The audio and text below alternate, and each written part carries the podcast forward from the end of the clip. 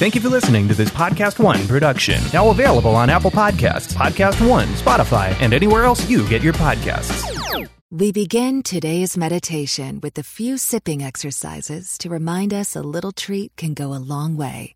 So pick up your McCafe iced coffees, close your eyes, and deep sip in. And deep satisfaction out. Ah. Take a treat retreat at McDonald's. Right now, get a McCafe iced coffee in any size and any flavor for just 99 cents until 11 a.m. Price of participation may vary. Hey, everybody. Joe Biden was just notified by his team that he selected someone for the vice presidency. We have that, and we also have an entire analysis on why we need to play college football. But this is the most comprehensive, the most thorough takedown of Senator Kamala Harris, and we have it for you right now quicker than any other podcast out there. Senator Harris takedown right here. I want to thank those of you that support us at charliekirk.com slash support. Similar to how NPR or PBS are getting your, your support or your tax dollars to keep them going, to keep this program going, when you go to charliekirk.com slash support, you keep our program going, going strong, and growing so that we can hire more staff, so that we can get two podcasts a day for you. So please go to charliekirk.com slash support. We do a monthly private call for our top supporters at charliekirk.com slash support. If you're a monthly supporter, you're a top supporter. Huge episode in store. Senator Harris, college football, and so much more. Email us your questions, freedom at charliekirk.com, freedom at charliekirk.com. Buckle up, everybody. Here we. Charlie, what you've done is incredible here. Maybe Charlie Kirk is on the college campus. I want you to know we are lucky to have Charlie Kirk. Charlie Kirk's running the White House, folks. I want to thank Charlie. He's an incredible guy. His spirit, his love of this country. He's done an amazing job building one of the most powerful youth organizations ever created, Turning Point USA. We will not embrace the ideas that have destroyed countries, destroyed lives, and we are going to fight for freedom on campuses across the country. That's why we are here. Senator Kamala Harris. Or is it Kamala? I can never get it right. I think it's Kamala. So we had a whole other episode recorded, packaged, ready to air for you guys. And then former Vice President Joe Biden was notified that he selected someone to become his vice president. He was so surprised, and he said, We might as well announce it today because his handlers and his puppeteers, if you will, said, Former Vice President, it's time. He said, Is it really time? No, not time for that. It's time for us to announce who we've selected. Well, who is it?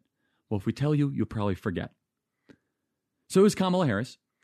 And he did so in a very bizarre way. He showed a picture of himself on a Zoom call with an iPhone upside down and a script right in front of him while he was talking to Senator Harris over Zoom or WebEx. Joe Biden tweeted the following I have the great honor to announce that I've picked at Kamala Harris, a fearless fighter for the little guy and one of the country's finest public servants, as my running mate. Back when Kamala was Attorney General, she closely worked with Beau, I watched as they took on the big banks, lifted up working people, and protected women and kids from abuse. I was proud then, and I'm proud now to have her as my partner in this campaign. All right, so let's just get right into it. First of all, before we dive into the most comprehensive takedown of Senator Harris, that will hopefully, God willing, never become vice president of the United States and never become president of the United States, let's just draw the line very clearly. This is actually a great thing for President Trump. This is a phenomenal thing for President Trump. This is a win for those of us that want to see Wisconsin and Pennsylvania go red. We're going to go into why that is the case. And I don't really know who this wins over, to be perfectly honest with you. I don't know who is now extra motivated to go vote for Joe Biden because of the California Marxist that is now on the ticket, especially in the key battleground states. I'm going to get into the positives and also some of maybe the potential negatives for Donald Trump, but there's not many. So let's get into Senator Harris's bio. She was district attorney of San Francisco from 2004 to 2011. From 2011 to 2016, she then became attorney general of California. From 2016 to present, she was the senator from California.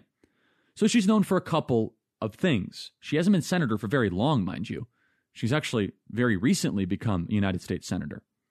One of those was for literally throwing Joe Biden under the bus during the primary debates. Remember this clip? Play tape.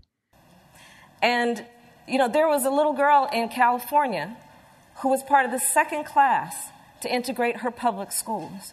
And she was bused to school every day. And that little girl was me. Vice President Biden, do you agree today? Do you agree today that you were wrong to oppose busing in America? Then, no. do you agree? That little girl was me, she said. That little girl was me. She rehearsed it about 15 times in front of her mirror. Then, out of nowhere, Senator Kamala Harris, after she saw a spike in the polls, was notified that she better sit down and behave, and she never attacked Joe Biden again, and now she's the vice presidential nominee. The Democrat political machine operates because of power and fear of retribution. She's also very well known for defaming the character of now Supreme Court Justice Brett Kavanaugh. And by the way, she's a complete and total phony. She had an affair with former San Francisco Mayor Willie Brown that propelled her to get into California politics. And she's also known for what the media calls a quote, historic pick right now the first black woman and Southeast Asian woman in American history to be general election candidate for either of two major parties. So let's break down her record one by one. Here's her record on criminal justice. Might have just ruined her presidential run. One of the reasons her presidential bid failed so miserably was because she was largely considered to be a fake. She is on every side of every issue. For example, she went from calling Joe Biden a segregationist, play tape, and I will say also that, that in this campaign, we've also heard, and I'm going to now direct this at Vice President Biden. Um, I do not believe you are a racist. And I agree with you when you commit yourself to the importance of finding common ground. But I also believe, and it's personal, and I was actually very, it was hurtful to hear you talk about the reputations of two United States senators who built their reputations and career on the segregation of race in this country. And it was not only that, but you also worked with them to oppose busing. To being his vice presidential nominee. She's gone from believing his accusers to joining his ticket. Does she still believe Tara Reade? She is the embodiment of how the left would have no standards at all if they didn't have double standards. Here's another one. She owns a gun, but she doesn't want you to. She doesn't want you to be able to own a firearm. Even though America is on fire and is burning with arson around us, it has been ravaged by domestic terrorists hell bent on tearing down our country, even expanding their protests into the suburbs. She also infamously called Jussie Smollett hoax a modern day lynching, and even went so far as to introduce a bill in the United States Senate to outlaw lynchings. Now, of course, Smollett was completely exposed as a fraud, similar to how Kamala is. Yet the senator has never apologized for her role in propping up an attempted race war in America. Does she still think Jussie Smollett is a hero? Love to get her opinion on that. The Achilles heel for the Harris campaign has been a perceived lack of authenticity. She is callous, she is mean. In a lot of different ways, she's just a younger, more diverse Hillary Clinton. There is perhaps no better example of the gap between public presentation and the truth than how she mischaracterized what she did from 2004 to 2015 when she was San Francisco's district attorney and California's attorney general. So you see, she branded herself as a quote, progressive prosecutor. But the truth is anything but that. She was attempting to distance herself from her actual record, and understandably so. You see, the Democrats have shifted dramatically on criminal justice since she was a prosecutor. See, the Democrats are now pro public crime, they are pro arson. And so, because of that, the fact she used to put arsonists and criminals in prison does not bode well for her support amongst the pro crime Democrat base. Progressives consider her tough on crime approach from the mid and late 90s as something of racist and failed and pandering to conservatives, even though it kept streets safe and black families intact. In fact, when Senator Harris was California's Attorney General, she kept inmates in prison instead of giving them parole to have them work at $1 an hour rate for the state, which was practically slave labor, by the way. Instead of setting people free, she kept them in prison so she could exploit cheap labor. Now, mind you, I'm actually pro tough on crime. I think that our country has actually been able to have a civil society because we've been tough on crime. I'm not in favor of over prosecutions. I just want someone to be consistent. I think Senator Harris does what is ever politically expedient to get herself to the highest political position because she is a political ladder climber. Now, even though she built up her career locking up countless black people for low level marijuana crimes, she went on the Breakfast Club to joke about smoking weed herself. Even though the chronological order of which she approached this with didn't quite add up. Play tape. So there are a lot of reasons why we need to legalize. Have you ever smoked? I have. Okay. Like and I and I inhale. I did it. I did inhale. it was a long time ago, but yes. I know you have to go. They say you have to go. I just, I just broke news. I mean, was it in college? Uh-huh. What were you listening to when you was high? what was on? What song? Oh my goodness! Oh yeah, definitely Snoop. Uh-huh. Uh Tupac, Tupac for sure. Kamala Harris. She said she was listening to Snoop Dogg, even though the music that she said she was listening to wasn't quite out yet. Kamala Harris is a pandering liar. All she wants is power. She's Hillary Clinton, but a little bit younger and more diverse. Joe Biden supported the 1994 crime bill. Senator Harris enforced it as California's Attorney General. The party has rabidly endorsed the defund police movement. And now they want to nominate a cop to become vice president. Now Senator Harris says she's in support of this movement. What do you get for Senator Harris? A liar, someone on every side of every issue. So, for those in my audience who might not know what the 1994 crime bill was, Vox, which is a little bit left of Stalin's favorite newspaper, Pravda, described it as, quote, the controversial 1994 crime law that Joe Biden helped write. It was one of the key contributors to mass incarceration of the 1990s. They said it led to more prison sentences, more prison cells, and more aggressive policing, especially hurting black and brown Americans who are disproportionately likely to be incarcerated. And the truth is that Senator Kamala Harris was one of the chief enforcers of that crime bill as a former prosecutor. One far left report put it this way that Harris's brand of progressive prosecution was really just being complicit in securing America's position as the world's leading jailer. As Attorney General, she weaponized technicalities to keeping people wrongfully convicted behind bars. Now, I don't know if I believe a lot of this, but this is the perception what a lot of people in the black progressive base have. She championed a law that went after the parents of chronically truant children, laughed when asked if marijuana should be legal, and supported the system that locks up people who are too poor to post exorbitant money bail. The truth is that Harris embraced progressive criminal justice policies only when it became safe to do so, after they had become popular. And if she had ran on being tough on crime, she could appeal to some independents, maybe some moderate Republicans, but she's not. She's just like Biden. She has run so far to the left. Now, mind you, George Soros' son, George Soros, the bitter anti American financier who's dedicated $20 billion of his own money to try to destroy Western society, his son, Alexander Soros, a Marxist who lives in Berkeley, California, immediately posted a picture with Kamala Harris saying, Congratulations to our future Vice President Kamala Harris. History in the making. Remember, this is the same George Soros that is funding the we won't prosecute the criminals and rioters policies we are watching ruin America's big cities. So if you're a little confused, you should be. There is no consistency to Senator Kamala Harris. It's whatever side the political winds are on is what she is behind. However, a good thing for the Trump campaign and a good thing for our entire movement is the fact that Senator Harris will not be able to drive up black support. President Donald Trump should run ads every single day showing black America that Senator Kamala Harris is the cop that you say that you hate. Also, let's talk about her affair with former San Francisco Mayor Willie Brown. He admitted to having an extramarital relationship with Senator Kamala Harris. He said, Yes, we dated. It was more than 20 years ago.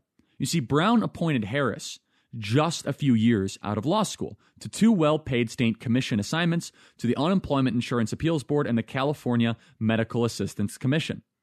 He said this Yes, I may have influenced her career by appointing her to two state commissions when I was Assembly Speaker, and I certainly helped with her first race for district attorney in San Francisco. Brown connected Harris with campaign donors, which helped her outraise her opponent for San Francisco's district attorney, according to Business Insider. This guy was known for attending parties with his wife on one arm and a girlfriend on the other, according to a reporter quoted by the magazine. seems like a good, upright, moral individual. Senator Harris found someone convenient that she could, let's say, commingle with, benefit her career. She did it. And she's nothing more than a political social climber. Sounds like Hillary Clinton. Now, her race is going to be a big talking point moving forward. This race is not a traditional political race. It's not a traditional vice presidential race. It is now almost like Senator Kamala Harris is running for co president of the United States. This is a good thing for Donald Trump. Harris is the daughter of Jamaican born father and Indian born mother. Her dad, Donald Harris, is an economics professor. Her mother was a quote breast cancer researcher from India who died of 2000 in 2009 of colon cancer. She's the daughter of immigrants, but her heritage has caused a little bit of debate among Democrats. Look, I don't really care about her race, but it's important to understand these dynamics because they shape up the way the left thinks and why Biden chose her. Listen to African American April Ryan debate her heritage with CNN Don Lemon play tape. Number one, she is a black woman. She's a mixed race woman. When you see her, you see her blackness, but she is also South Asian. Her mom is South Asian, and her dad is Jamaican. But April, is April, April. Let me, let me, let me listen. Yes. More power to her, and I think What? it's great. That is that should be enough. Listen, it is enough that she's a black woman. We are not a monolith. But no, no, no, no, no, exactly. no, no, no, no, But no. they, did- they did the same no, thing no, no, Cruz. No, but no. I think you, I think like you're that. not. You're not Go hearing ahead. what people are saying. The people who are saying is she black enough? That's bull. That's BS. But to uh, to to I know what want a saying. distinction to say is she African American, or is she black, or is she whatever. That what's, there is nothing wrong with that. There is a difference between being African American and being black.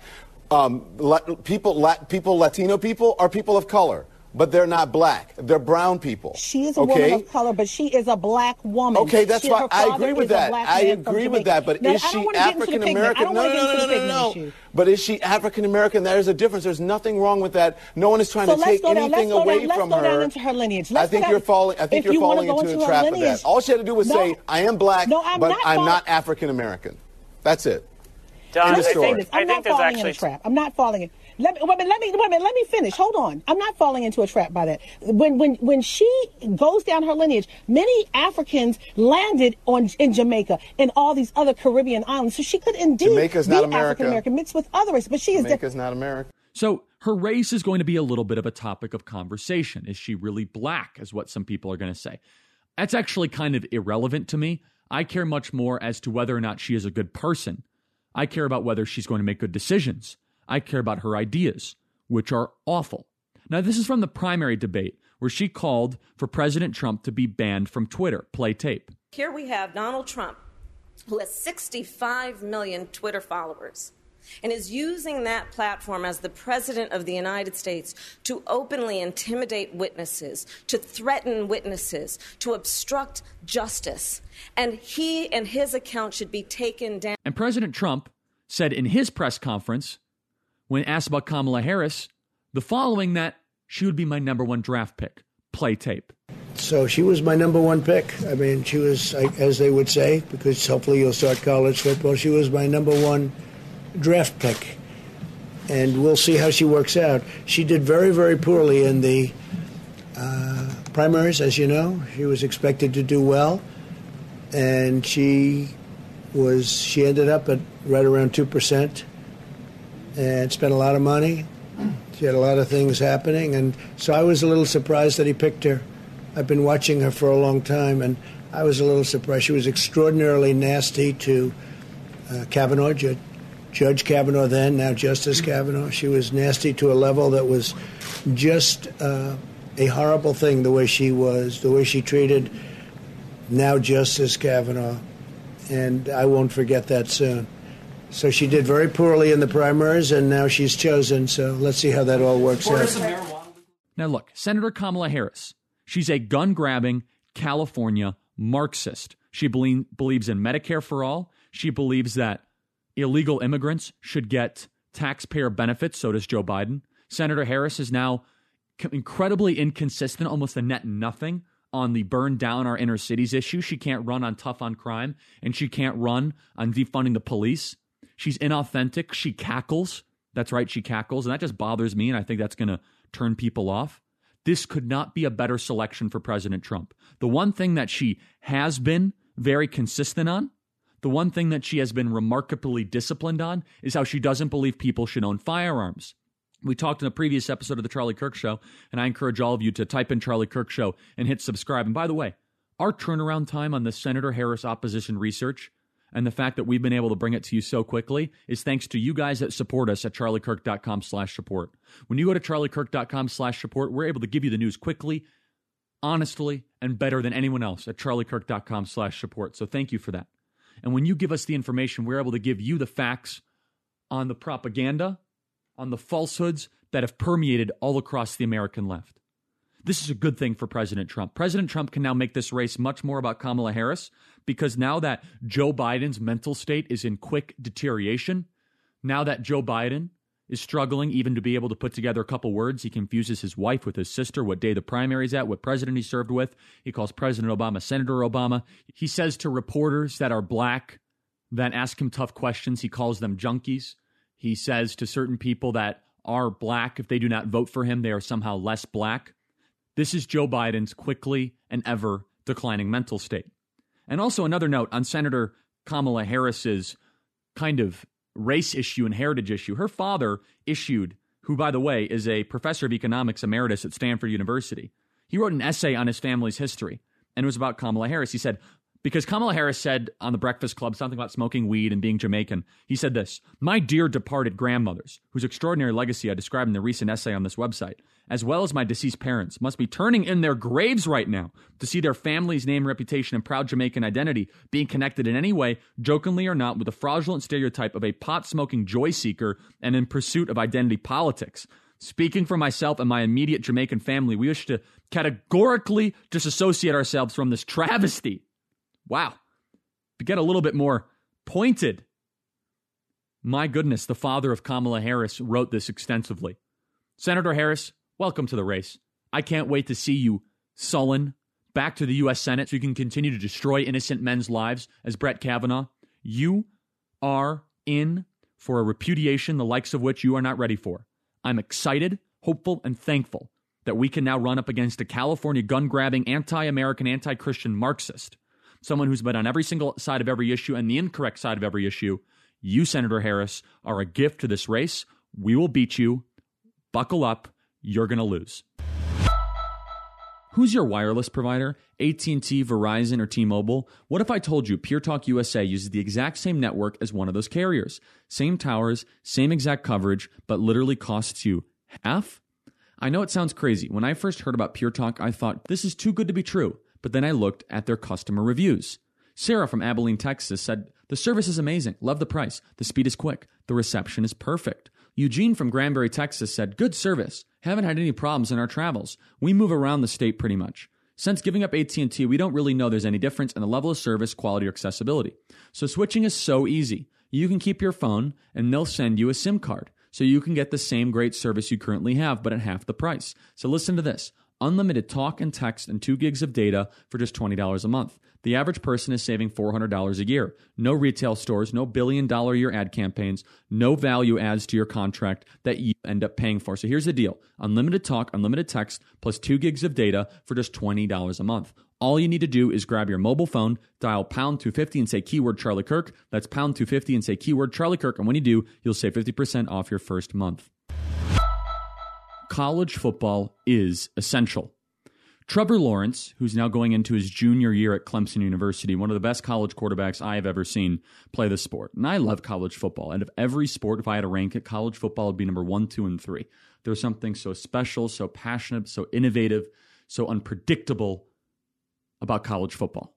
I'm a huge Oregon Ducks fan. I've been so disappointed with how some of the players for the University of Oregon and Pac 12 have decided they just want to sit this season off, basically. And we'll get into that in just one second. But Trevor Lawrence had a great quote about getting people back to football. He said, We are more likely to get the virus in everyday life than playing football. Having a season also incentivizes players being safe and taking all of the right precautions to try to avoid contracting COVID because the season slash teammates' safety is on the line. Without the season, as we've seen already, people will not social distance or wear masks and take the proper precautions.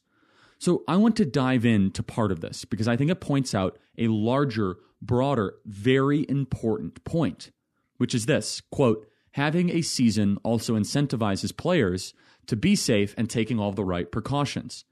Trevor Lawrence here makes a great point that I even kind of missed. If you have a season, then there is an incentive for all the players to not get the Chinese coronavirus. Now, you might be thinking, well, Charlie, what would the incentive be to get the Chinese coronavirus? No, they're going to go above and beyond and make sure they get the right precautions, make sure they socially distance so that they can keep playing, doing what they love. If you take someone's season away from them, they don't care. They're going to probably be incredibly depressed, which we should not do anything that has more widespread depression amongst young people, not just the players, by the way, but also the fans. You know, it's very easy for non athletic fans or people that don't follow sports on the sidelines to be medical experts, to lob in their opinion, to try to make it seem as if they know what is best for other people. I, for one, find a great release, a great escape in watching college football. If there is no incentive to be safe, whether it be to go to church or to get back to work or play football, then no one will actually work to be a better, healthier person. They'll just give up within reason, and we saw this towards the beginning of the pandemic. Americans were willing to make sacrifices to slow the spread. We talked out against the lockdown measures, but they're talking about having no fans as a starting point. Okay. Why would they not have practice? Why would they not have team meetings? Just canceling the season is so cowardly, so incorrect, and quite honestly, not surprising out of a leaderless organization like the NCAA. So, by trying to cancel college football, I think they've stumbled onto a hill a majority of Americans are metaphorically willing to die on. It's a line in the sand where people will finally say, enough is enough. College football might actually be the gateway to reopening our country. Now, there are some very disturbing leading trends towards the cancellation of college football. We have seen quite a few news articles and clippings of conferences that are already signaling that they might cancel their season. In fact, a couple conferences already have. The Ivy League and University of Connecticut already canceled because they're very weak people that don't care about their students, don't care about their athletes, don't care about the fans. After we recorded the football segment, we just found out the ACC and the SEC are going to play football. Needless to say, college football is a mess, it's a disaster. I wouldn't be surprised if you start to see some Big Ten teams disconnect and affiliate so they could play independently, such as Nebraska. We're going to keep a close eye on this. America needs college football. The Big Ten has decided not to play football. The Pac 12 has decided with the Big Ten not to play football. I'm so disappointed to see this. This is an election winning issue for President Trump. We're going to stay on top of it right here on The Charlie Kirk Show. Now, Trevor Lawrence started a hashtag, hashtag we want to play. And the fact that they are going to rob students of their college athletics, of football, is unspeakably immoral. If the students do not want to play, then give them the option not to play. Say, here is the risk, and you can decide not to show up and play. Now, here's an unpopular opinion, but it's true.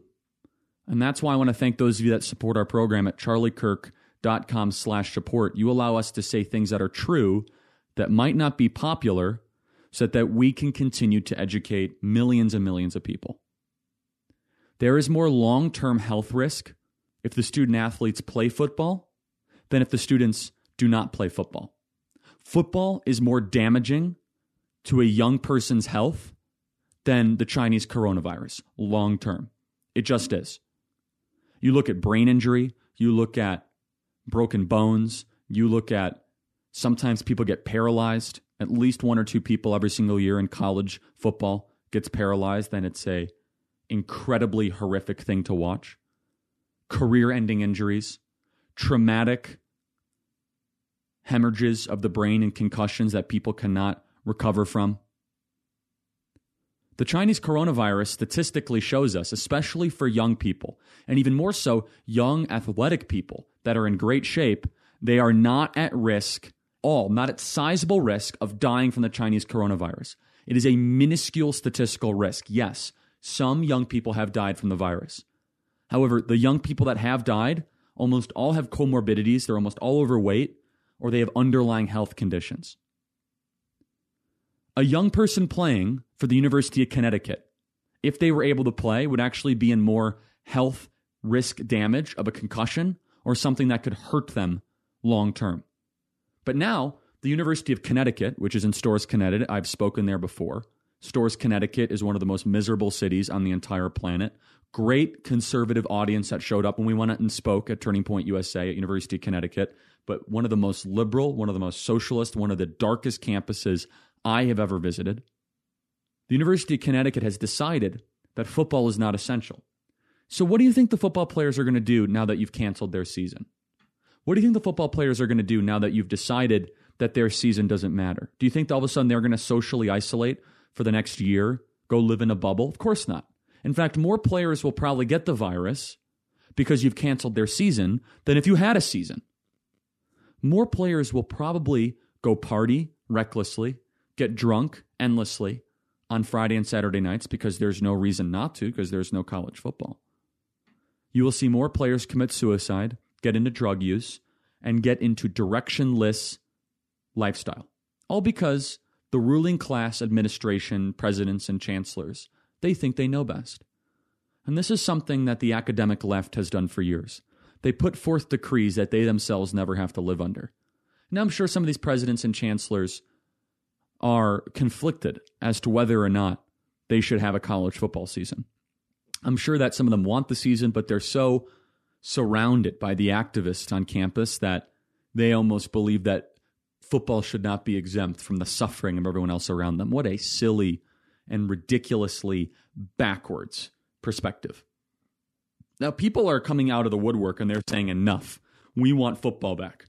I am so incredibly upset over all of this. I am losing my patience with how the activist medical deep state in a lot of different parts of our country are using political, anti science narratives to destroy people's lives. And yeah, they say, oh, who cares about sports? Sports is a real thing for tens of millions of people, including myself. President Trump also tweeted, quote, play college football. And his pinned tweet is a series of videos of him and Melania attending major NCAA games and welcoming the athletes to the White House. Good for you, President Trump. So there's a few things that come to mind. I can't think of anything else that sparks more pro American pride than a good competitive football game. That's exactly why the left wants to cancel this. That's exactly why the left wants to cancel college football. It would actually be a sense of normalcy, a sense of rebirth, a sense of us getting our lives back, and the president might be more likely to win the election. Make no mistake, this is not about health. It's not, of course not. We know that now. This is about defeating Donald Trump. They want to take Ohio's football away. They want to take Pennsylvania's football away. They want to take Michigan's football away. They want to take Wisconsin's football away. This is the major sport for some of these states. In Wisconsin, it is Green Bay Packers on Sunday, Wisconsin Badgers, the Badgers on Saturday. In Ohio, there is no athletic competition that gets even close to Ohio State football. There is nothing that gets close. It's not Cleveland Indians, not the Cleveland Browns, not the Cincinnati Bengals, or the Cincinnati Reds. Those are all well followed teams, but nothing even comes close to Ohio State football. So, in these key battleground states, if President Trump keeps the pressure on and President Trump continues to actually make this a winning wedge issue, he will win votes in the states that matter most. I would love to hear what Joe Biden thinks about having players go back to play this is a winning issue for the president. Now, my second most retweeted tweet of all time is, in fact, of the crowd in Tuscaloosa, Alabama, blowing the metaphorical roof off of Bryant Denny Stadium when President Trump was announced. Play tape.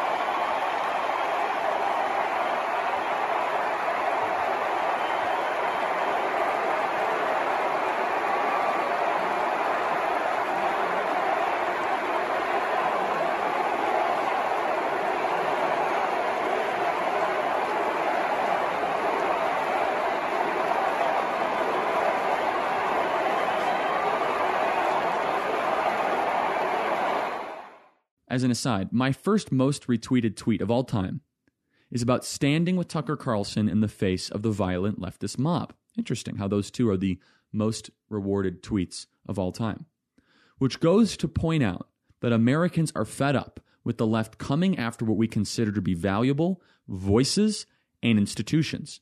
Now, Representative Jim Jordan also came out in support of college football and saying, America needs college football. You're right, Jim Jordan. God bless you. Now, in times of strife in our country, we decide our future by how much value we can create for ourselves. Trying to put a measurement on the amount of value, the amount of purpose Americans can have, is detrimental to everything this country stands for. Imagine if during the World War II effort we didn't enlist the women of America to support our soldiers. Most historians say definitively that we would not have emerged victorious. We have seen suicides rising because of all these lockdowns and limitations, becoming, according to the CDC director, uh, CDC director Redfield, more deadly than the virus in parts of America. So no, this is not just about a game. It's not just about an activity, and it shouldn't be a partisan issue. This is something much bigger. Football is, the left has always hated football, by the way. It's too masculine, it's too strong, it's too brutal, it's too American. They've been trying to cancel football for decades. They finally have their excuse to do so. And if anyone is listening to this that is a football fan and is not outraged by what is happening right now, what's it going to take? They've taken Easter from you. They took traditional Memorial Day and July 4th celebrations. They've taken church from so many of us. They took Palm Sunday from us. They they've taken March Madness from us. They've taken you going to the beach in many places. I can't even go work out in a gym in Phoenix, Arizona. The parks, they've taken everything. And now they're going to take college football from us as well. And it's on its way to do that. But man, to take something that has so much meaning to so many people under the guise of safety is unthinkable to me. It really is. Hundreds of people will commit suicide if you cancel college football. Think about that. Hundreds of people right now that are breathing will most likely commit suicide if you remove something that has such incredible meaning to people as college football. Where in the big house in Michigan, they have 127,000 people gather on a football Saturday in Michigan. You're going to take college football away from Ohio State University when Ohio State might have one of the best college football teams ever assembled this year. You're going to take college football away from me, where the Ducks of Oregon very well might win the Pac 12 again and be able to go, hopefully, to the Final Four and maybe compete for a national championship. You already canceled the Ducks versus Bucks game, Oregon Ducks versus the Ohio State Buckeyes, of which I've been waiting for for seven to eight, seven to eight years since they announced it. I think it was eight years ago. But I'm not trying to make it all about me and try to have a pity parade. I'm not. What I am trying to make it about is the depression, the alcoholism, the hopelessness, the lack of direction, and the lives you will ruin because you think you're saving lives. These central planning, rule by fiat autocrats must be stopped. College football is now where the culture war is happening. Right now, Trevor Lawrence on the right side, Nick Saban on the right side, President Trump on the right side, Jim Jordan on the right side and these chancellors and these presidents that are raising a lot of your tuition, if you're listening to this, you're a college student, they're raising your tuition. They're not even giving you a discount when a lot of you go online for just a Zoom call. They're canceling football. Now, mind you, when I go and I ask young people, and I do this all the time, why are you going to college? Why are you going to college? I get pretty poor answers, to be honest with you. People say, oh, I, am going because my parents are making me. Well, borrowing a boatload of money that you do not have to study things that don't matter, to find jobs that don't exist, is not a great answer to go 50, 60, 70, 80,000 dollars into debt. It's not a great answer. But an answer I get quite often is, well, they have a great football team. And I can't wait to be there on college football Saturdays, and it's a lot of fun. I say, okay, that's it's not a great answer to go seventy thousand dollars into debt, but if that's your reason, then at least you have a reason. Even that has been removed. Fraternities and sororities all across the Big Ten are not meeting this semester and next semester. You see, college for years, one of the ways they sold themselves is yeah, come get $85,000 in debt. You're going to learn to hate America. You'll probably be convinced that there is no God. We're going to create you into a very miserable and unhappy person. We're going to give you a piece of paper that probably will not let you get a job, so you have to go move in with your parents afterwards. You're going to become someone that has less direction and instead be tougher and stronger to encounter a world that is troublesome around you, we are going to try to activate you to try to remove things that are troublesome and try to make a safer environment instead of stronger people. But in exchange, at least you'll be able to go to a football game. And that's basically been the bargain for the last couple decades. Get the kids really excited, fill them up in the stadiums. They meet a bunch of people that they think they're going to do business with the rest of their life, and that's the case at certain schools, and send them out into the world. For these universities, college football is not going to happen in a lot of schools. I think the SEC might just self affiliate and have their own season, quite honestly, and I'll, I'll watch it enthusiastically. I love college football, and I think the SEC is going to play no matter what. I think the SEC might just de-affiliate from the NCAA and do their own games and have their own championship and their own way of crowning a national champion. Now, the NCAA might sanction them, but the SEC is too powerful, and they actually need the ad revenue. And so that's what's the real other interesting, ironic thing about all this is that these universities, man, do they hate their students? They have such contempt for the people that pass through their colleges. They really do. They say they they say they oh yeah, we care about students. No, you don't. No, you don't. I mean, there's some good schools out there. We talk about Hillsdale College, we talk about Liberty. They're so few and far between, I'll tell you what. These schools are able to subsidize a lot of the diversity programming, a lot of the lazy rivers, a lot of their expansion through the ad dollars that are given to the university when they have football games on TV. They get licensing fees. It's a massive moneymaker for these universities, especially in bowl games and even more so in the college football playoff. So let's take Ohio State University.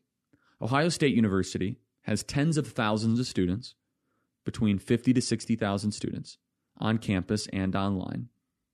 They will fill up Ohio Stadium with anywhere between 85 to 90,000 people it, it's an incredible feat of engineering to even be able to put a stadium like that together. And the only way that they are able to justify that extraordinary cost is with the nine to 10 football games they have every single year. In fact, they're actually able to get up to 110,000 people. So now, when the ruling class, the academics who do not care about their students, don't care about their student athletes, don't care about their alumni. They don't care about their fans. They just care about fulfilling their own careers and their agenda so that they don't get mean things written about them by the activist media. When they cancel college football, all of a sudden they are basically saying the millions of dollars of revenue that were coming into the university are not important. Now, I'm all for divesting universities. I have an entire program at Turning Point USA called divestu.com. However, do you know how they're going to make up for that loss of revenue? They're just going to raise tuition on you if you're a young person listening to this or a college student. These university presidents are not going to go tap their multi billion dollar endowments. The advertising revenue that they would get off college football actually pays for all the other sports. It pays for a lot of the women's sports. It pays for a lot of the less attended men's sports like golf and for all that. And so then, when you do not have that advertising revenue, when you do not have the massive stadium attendance, which is extraordinary amount of money. When all college football gets canceled, the students are going to have to actually compensate for the revenue loss. So people that just say, oh, college football is just a rounding error. If you look at the largest stadiums for mass gatherings in America, 15, you can go to the top 15, every single one of them from Michigan Stadium to Beaver Stadium to Ohio Stadium to Kyle Field in College Station, Texas, to Neyland Stadium in Knoxville, Tiger Stadium, Bryant Denny, Darrell K. Royal, Texas Memorial in Austin, Texas, Sanford Stadium, Athens, Athens, Georgia are all college football stadiums. Not NFL, not baseball, not NBA. It's college football. We are on the precipice of robbing a core American institution around faulty science and activists that have overtaken academia that, quite honestly, have been trying to cancel football for quite some time. And this is a winning issue for the president. And the president needs to stay on it. But before we talk more about the president's polls, as you know, we do our Book of the Week review on Friday, and we can't wait to share this week's book with you. But check out the last three Fridays' books The Prince by Machiavelli, Discrimination and Disparities by Thomas Sowell, and Carl Jung's Modern Man in Search of a Soul.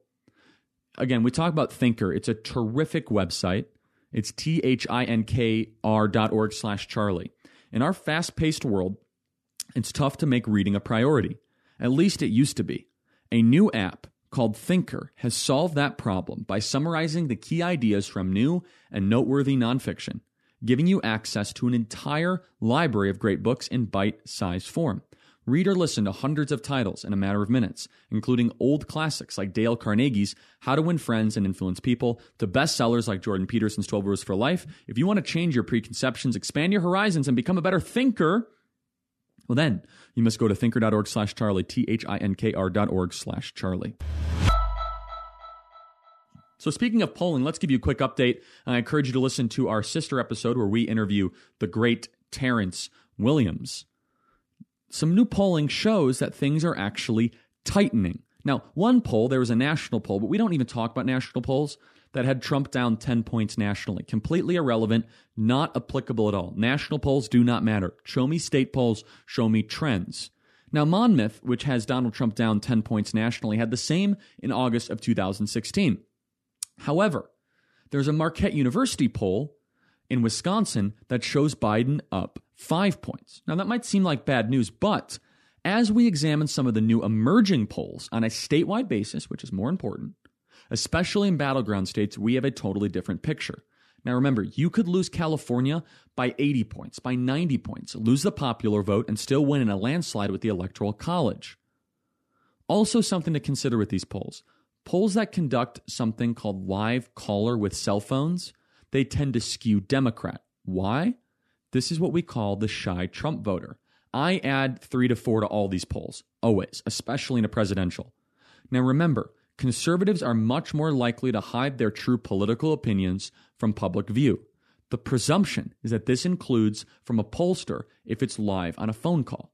And this bears out in the polling methodologies. So, a new poll in Arizona has Martha McSally, the incumbent Republican senator who was appointed by Governor Doug Ducey. She is down five points, where she was down nine points in a similar poll previously.